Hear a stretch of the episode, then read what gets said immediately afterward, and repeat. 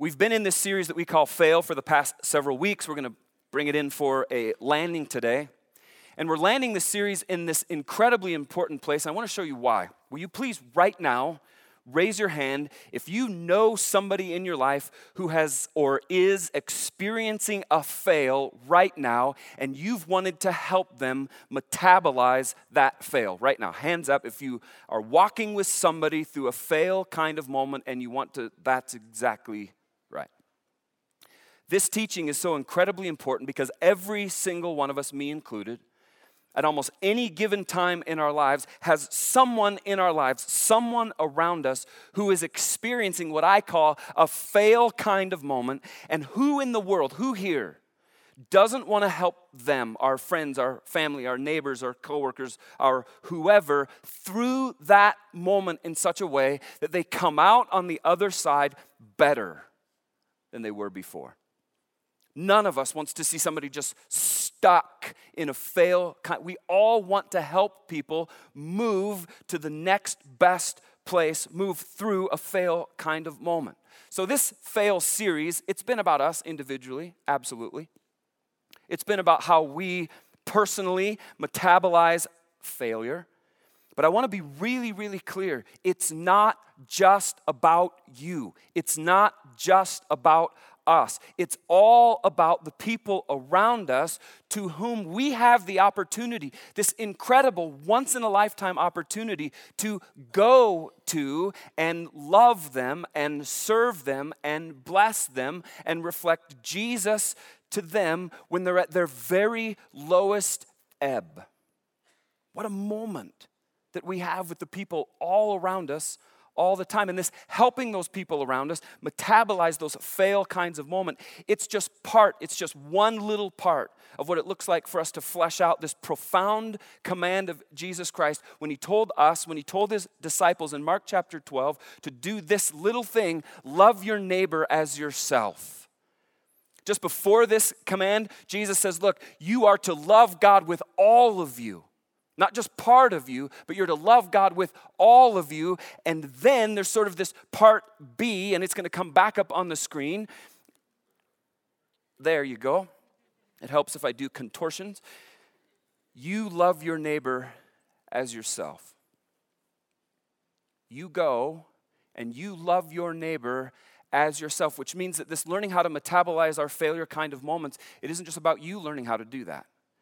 It's about you and I learning how to help other people do just that. And so, in the time that we have together today, we're going to reflect on some of what it looks like for us to love and help others grapple with their own fail kinds of moments. And I'm just going to tell you right now, this isn't going to be any kind of comprehensive listing of everything that you should be doing in their fail kinds of moments. These are just a few.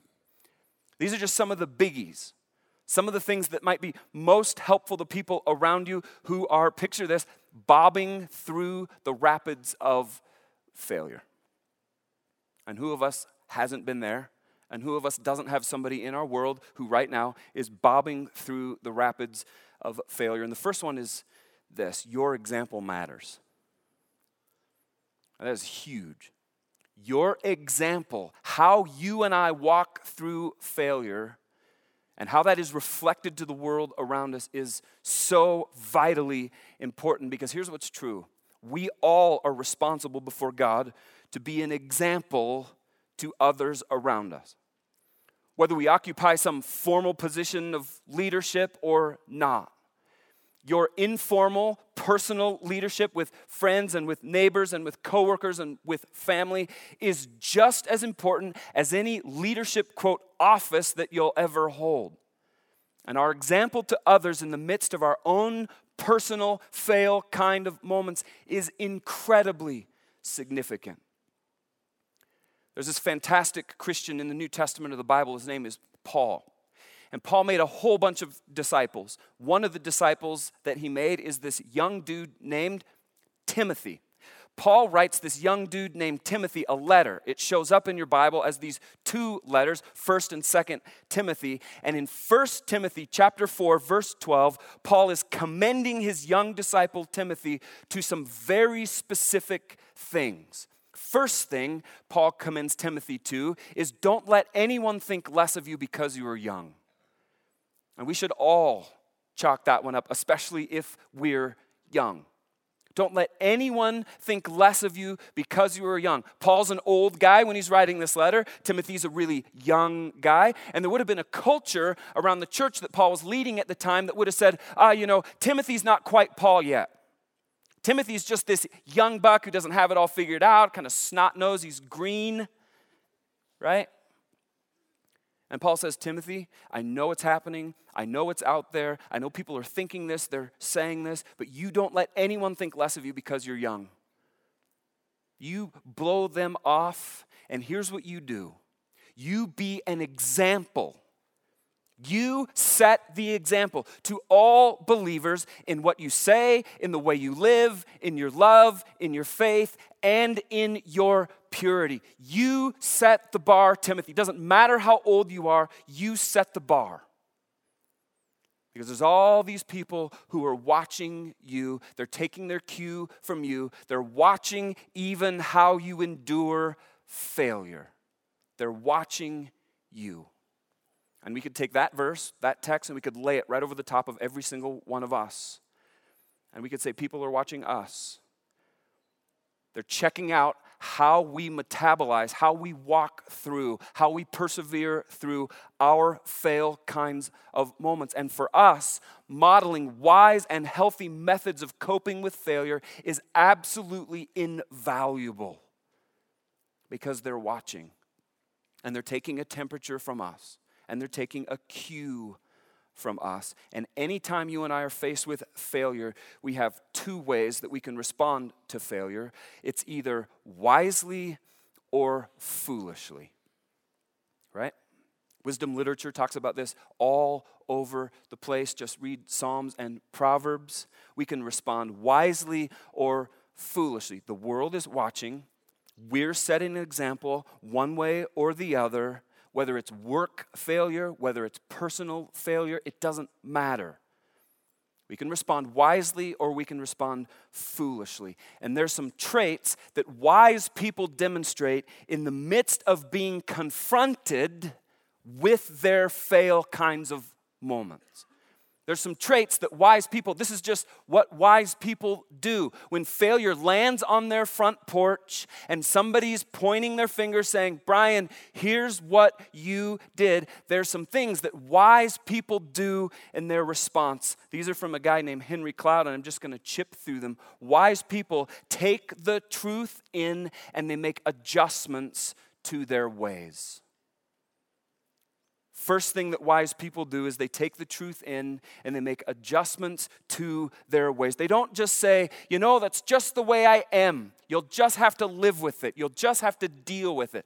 I know I screwed up, but wise people don't do that. Instead, wise people listen, they take feedback in, they adjust accordingly.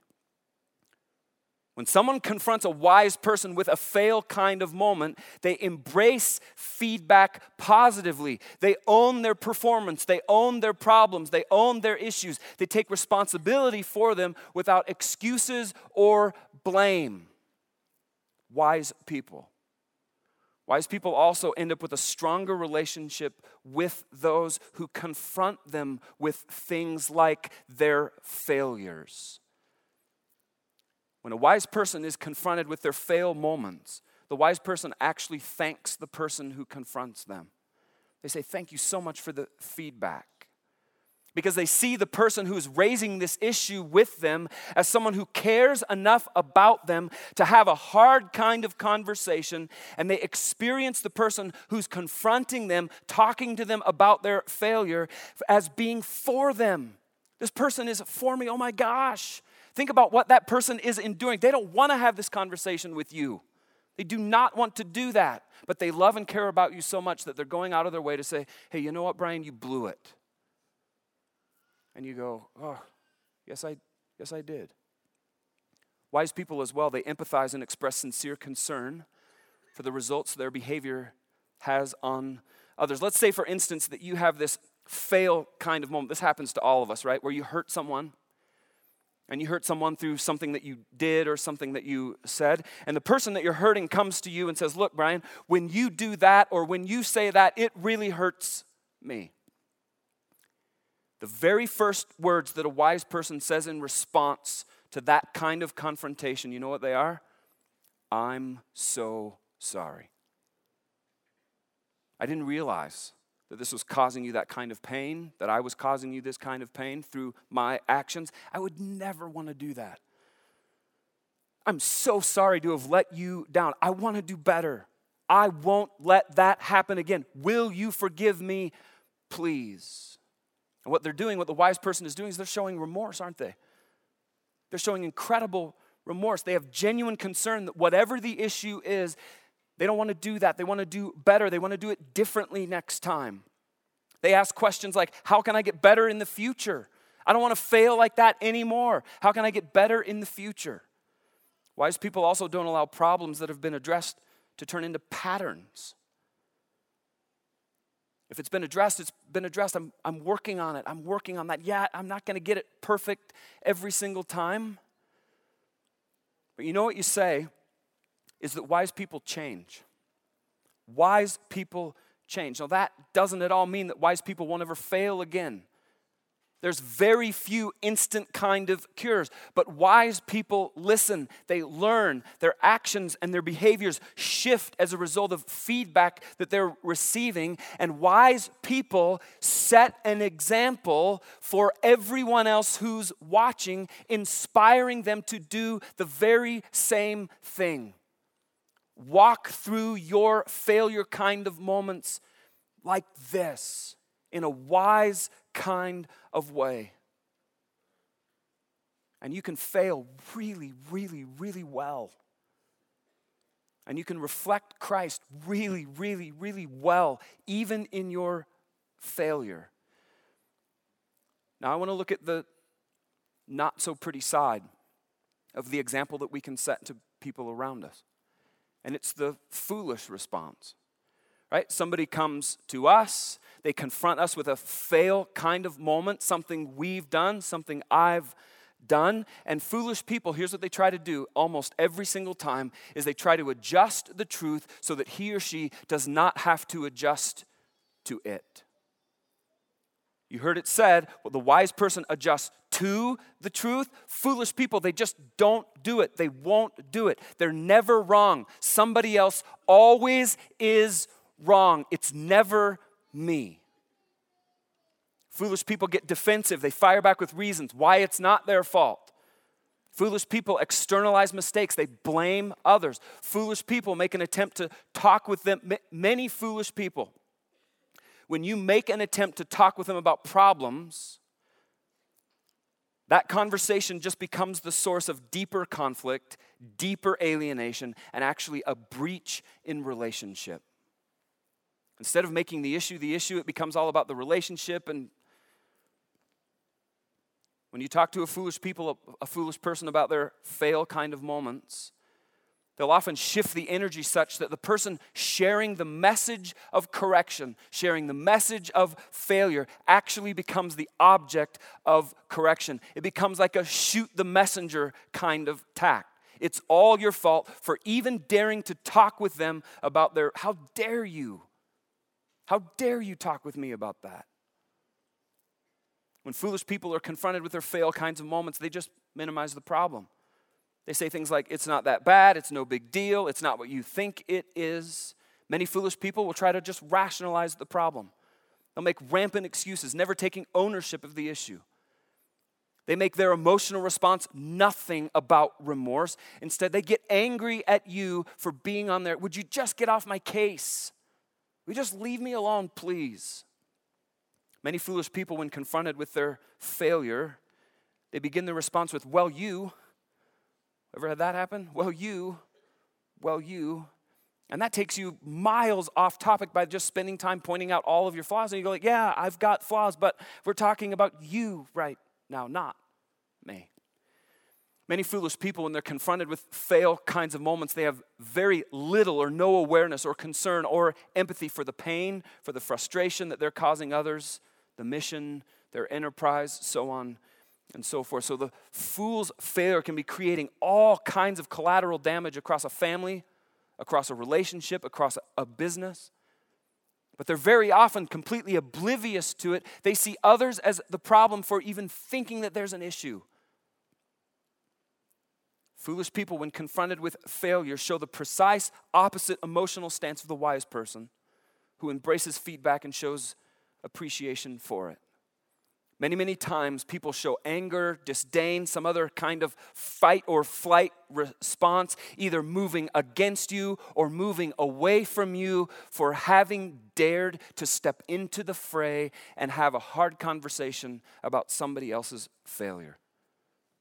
How many times have you had it happen in your life where you confronted somebody with something that they did, something that they said, something that caused you pain, a fail kind of moment, and they never ever talk to you again? Unless they absolutely had to. Many, many times,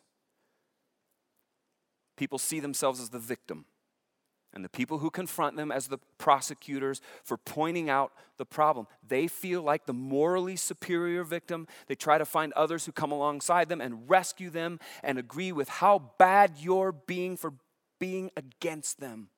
I can't believe that you would be against me like that. Foolish people divide the world into good guys and bad guys. The good guys only see things their way, see them as only good. The bad ones are the people who don't think they're perfect. And Christians, we don't want to ever have a foolish response to someone confronting us with our fail kinds of moments, do we? We want to be wise.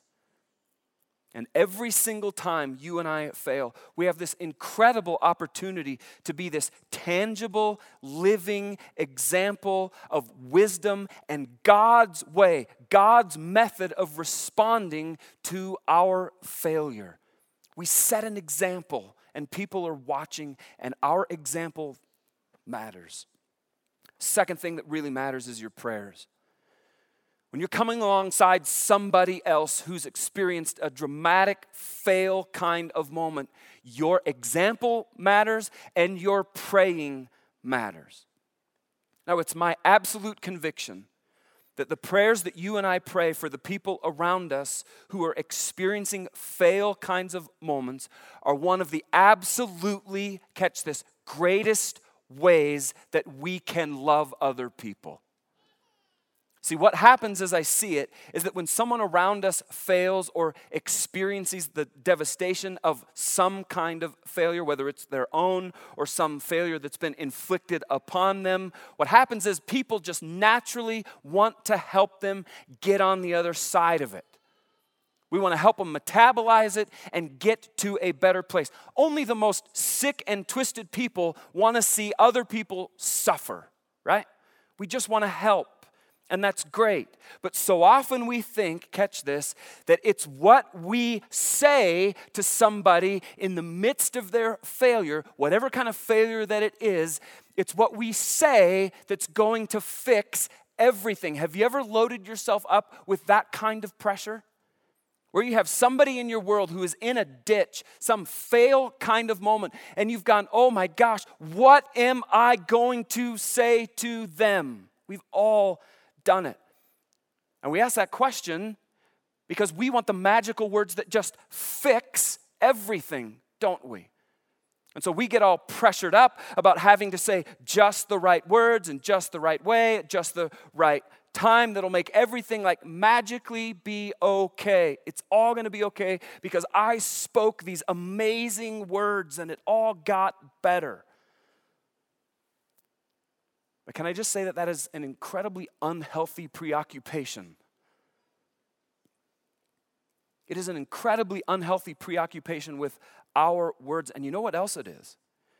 It's incredibly condemning evidence of a very real and tangible lack of faith in the power of God and in the power of prayer. Because in the final analysis, the words that you and I speak to God on behalf of others who are experiencing failure are ultimately far more important and far more valuable, far more powerful, I dare say, than any words you and I might ever say to them directly. You catch that? It just is. Prayer is the most powerful weapon we have when helping somebody through a fail kind of moment. Our family is experiencing the greatest fail moment I could ever imagine right now. We've been through this incredibly difficult trial over the course of the last 15 months. We've been trying, and you're tired of hearing about this, I know, so just bear with me. We've been trying and trying and trying to get our four little daughters home to their family where they belong from the Democratic Republic of Congo. And here's how this plays out in my heart and in my mind I'm supposed to be a good dad. I'm supposed to be a good, loving father, and my four little girls, our daughters, are suffering terribly right now at the hands of a very cruel African despot. And I'm supposed to be a good dad.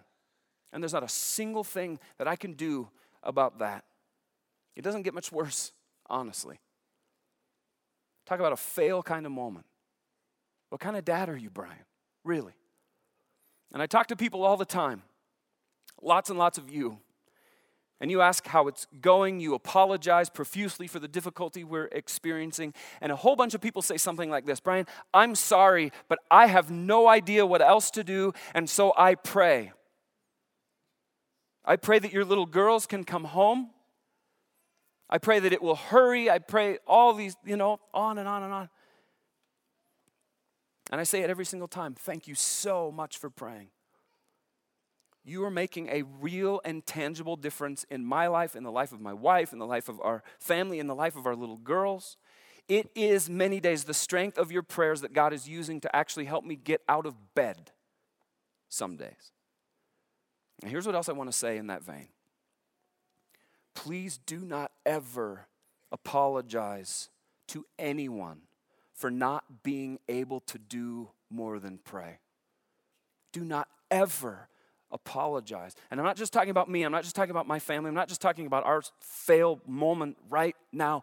Anyone, anytime, do not ever apologize to anyone for only being able to please. Don't ever do it. Your prayers matter far more than anything else you can do and should never be apologized for in any circumstance. Your example matters, your prayer matters. And last, we're going to finish with this one. Anyone who's ever experienced significant failure knows that one of the most devastating consequences of failure is this tragic little word shame. Shame. Almost every single person has experienced it at one level or another. And shame means that many times we've come to feel that our failures have somehow made us unworthy. Unworthy to God, perhaps, unworthy to others, certainly. And in Mark chapter 1, verses 40 to 42, the gospel writer records a time in the very early days of Jesus' public ministry when he healed a man who would have felt the sting of failure, the sting of shame, the sting of being unworthy. A man with leprosy came and knelt in front of Jesus, begging to be healed. If you're willing, you can heal me and make me clean, he said. Moved with compassion, Jesus reached out and touched him. I'm willing, he said, be healed and instantly the leprosy disappeared and the man was healed. Whoa, right?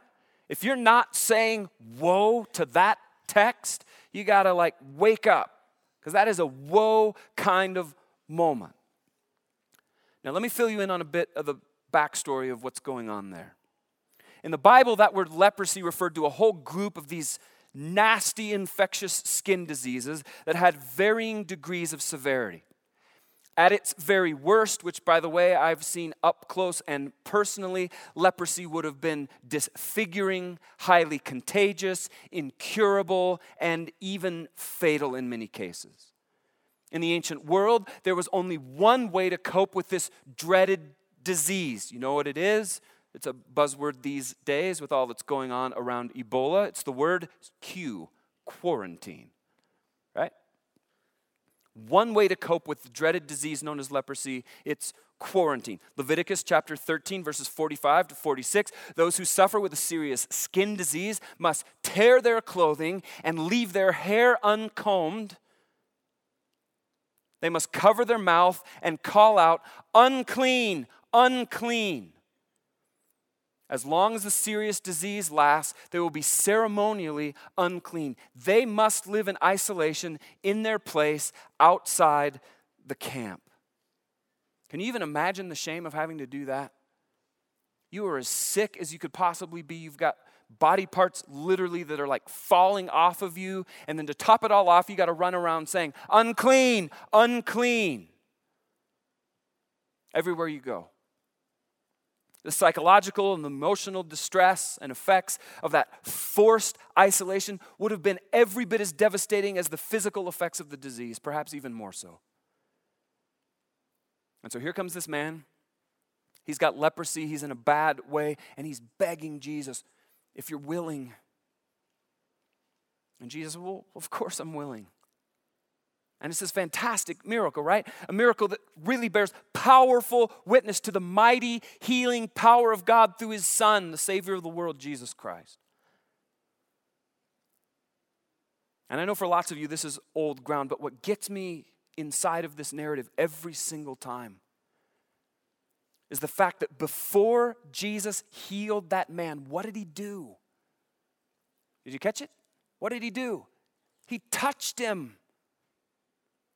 He reached out his hand and touched a man with leprosy. It was an action that was strongly against Jewish ceremonial laws. Healthy Jews stayed far, far away from lepers. Just accidental contact with a person with leprosy would render you unclean for days on end. And Jesus says, You know what? I don't give a rip about that. I don't give a rip about that. And here comes the man. And Jesus intentionally, very, very intentionally touched the man with leprosy before he healed him. What's Jesus teaching us? What's he teaching us? Being there matters.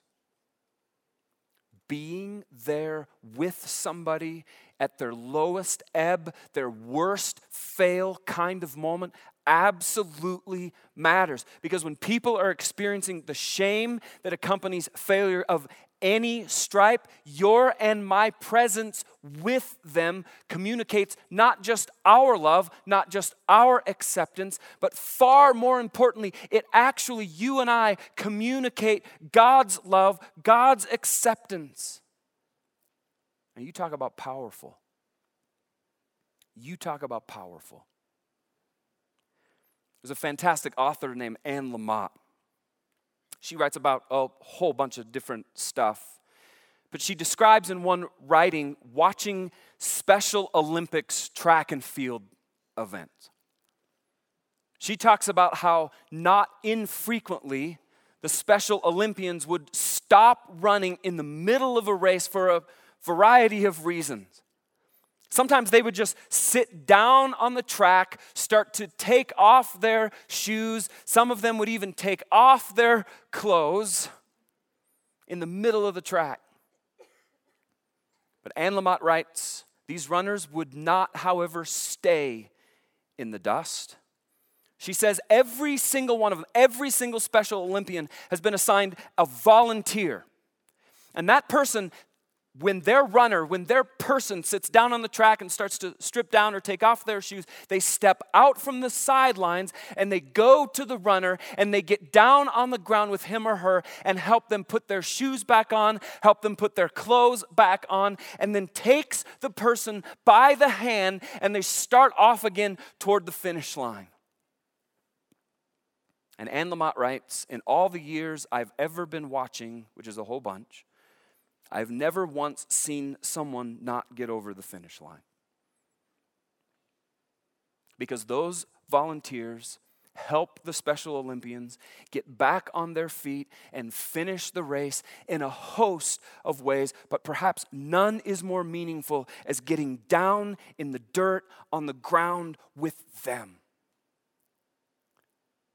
And, church, that's the very thing that God calls every single one of us to do and to be for each other when failure drives us, when failure drives someone in our world into the dust, into the ground. To be right there with them. You, you, every single one of you us together. God, right now, today, is inviting and challenging us, every single one of us, to set a wise example in our failure. He's challenging and inviting us to pray bold prayers and he's inviting and challenging us to be there, be right there when people around us fail. And when we are, we're used by God in that moment to communicate to every single person around us that failure, look, failure doesn't define us. Failure does not define any of us because, after all, some of the most powerful Christians to ever live have failed in quite dramatic fashion. Watch this.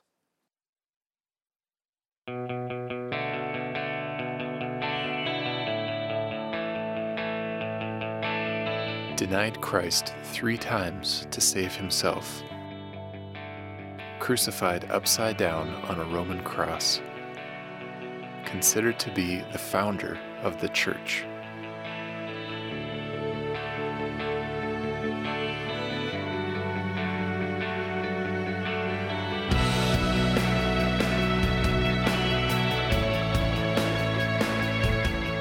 Merciless leader who persecuted and stoned Christians to death. Converted to Christianity and planted churches among non Jews. Was subsequently shipwrecked, tortured, jailed, and stoned by the Roman authorities. And finally, decapitated by Rome.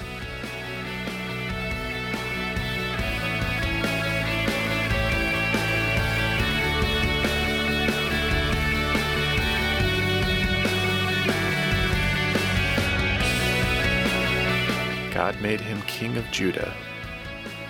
Afterwards, he committed adultery with a married woman, tried to cover it up, and had the woman's husband killed.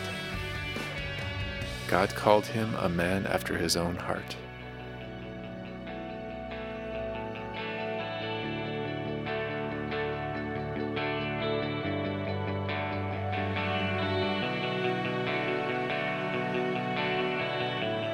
Doubted that Jesus was really alive. Went on to foreign lands in the East to plant churches. Was impaled to death by a lance because of his faith.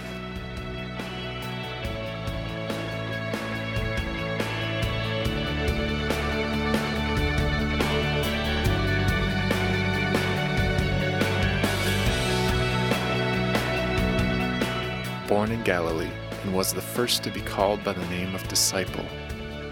He labored diligently in Upper Asia and suffered martyrdom at Heliopolis. He was scourged, thrown into prisons, and afterwards crucified.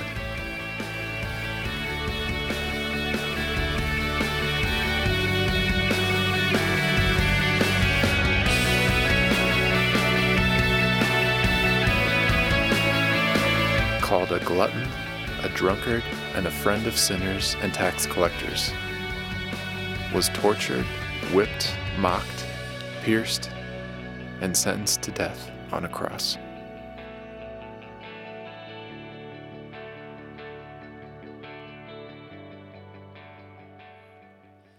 Just invite you to take your stuff and set it aside if you would. Could I just ask you to close your eyes and bow your heads and move into a posture of prayer and listening to the Lord, reflection with Him? And I'd ask you just to reflect around this question What's God saying to you today?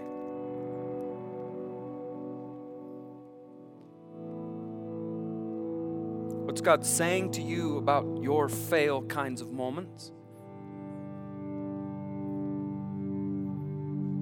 And what's God saying to you about how you're alongside, down in the dirt and dust with others in the midst of their failure?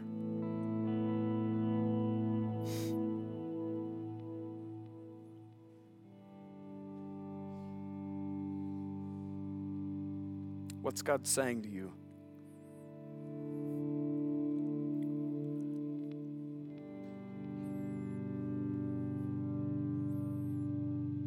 And then the idea that God has in mind for every single one of us is that you and I would come zinging out of that question with a follow up question, and it's this one. Now, what are you going to do about that? What's God saying to you? And now, what are you going to do about that? You could ask it this way What's God want you to do about that? Because sometimes those can be two different things, can't they? What does God want you to do about that?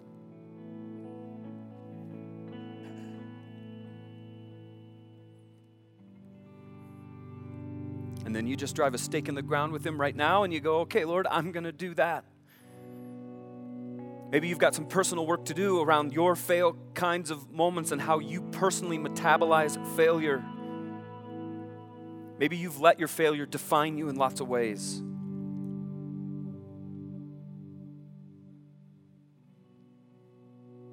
Jesus didn't.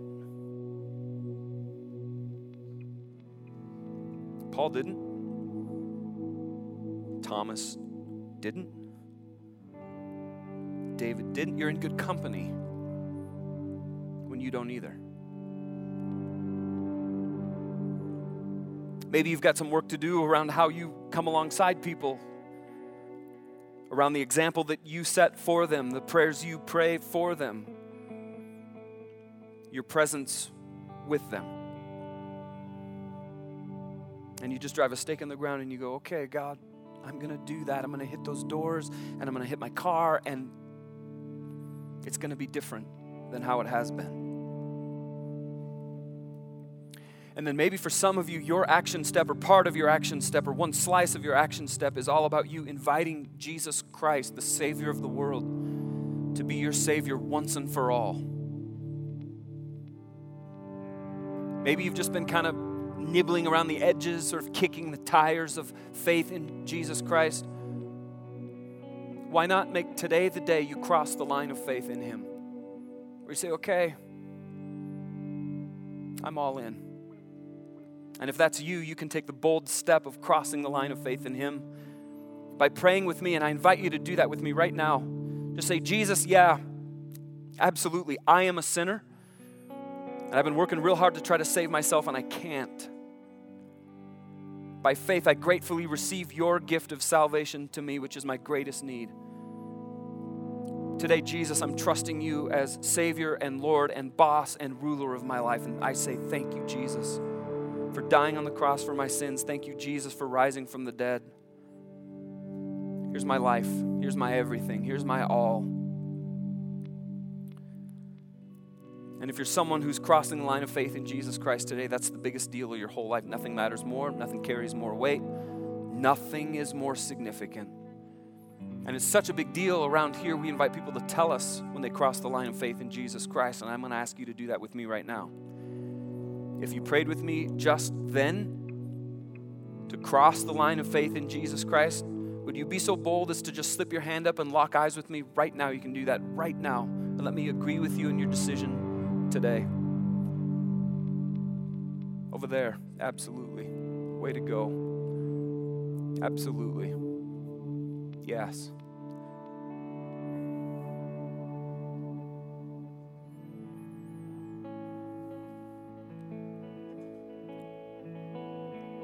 Jesus, in everything we do,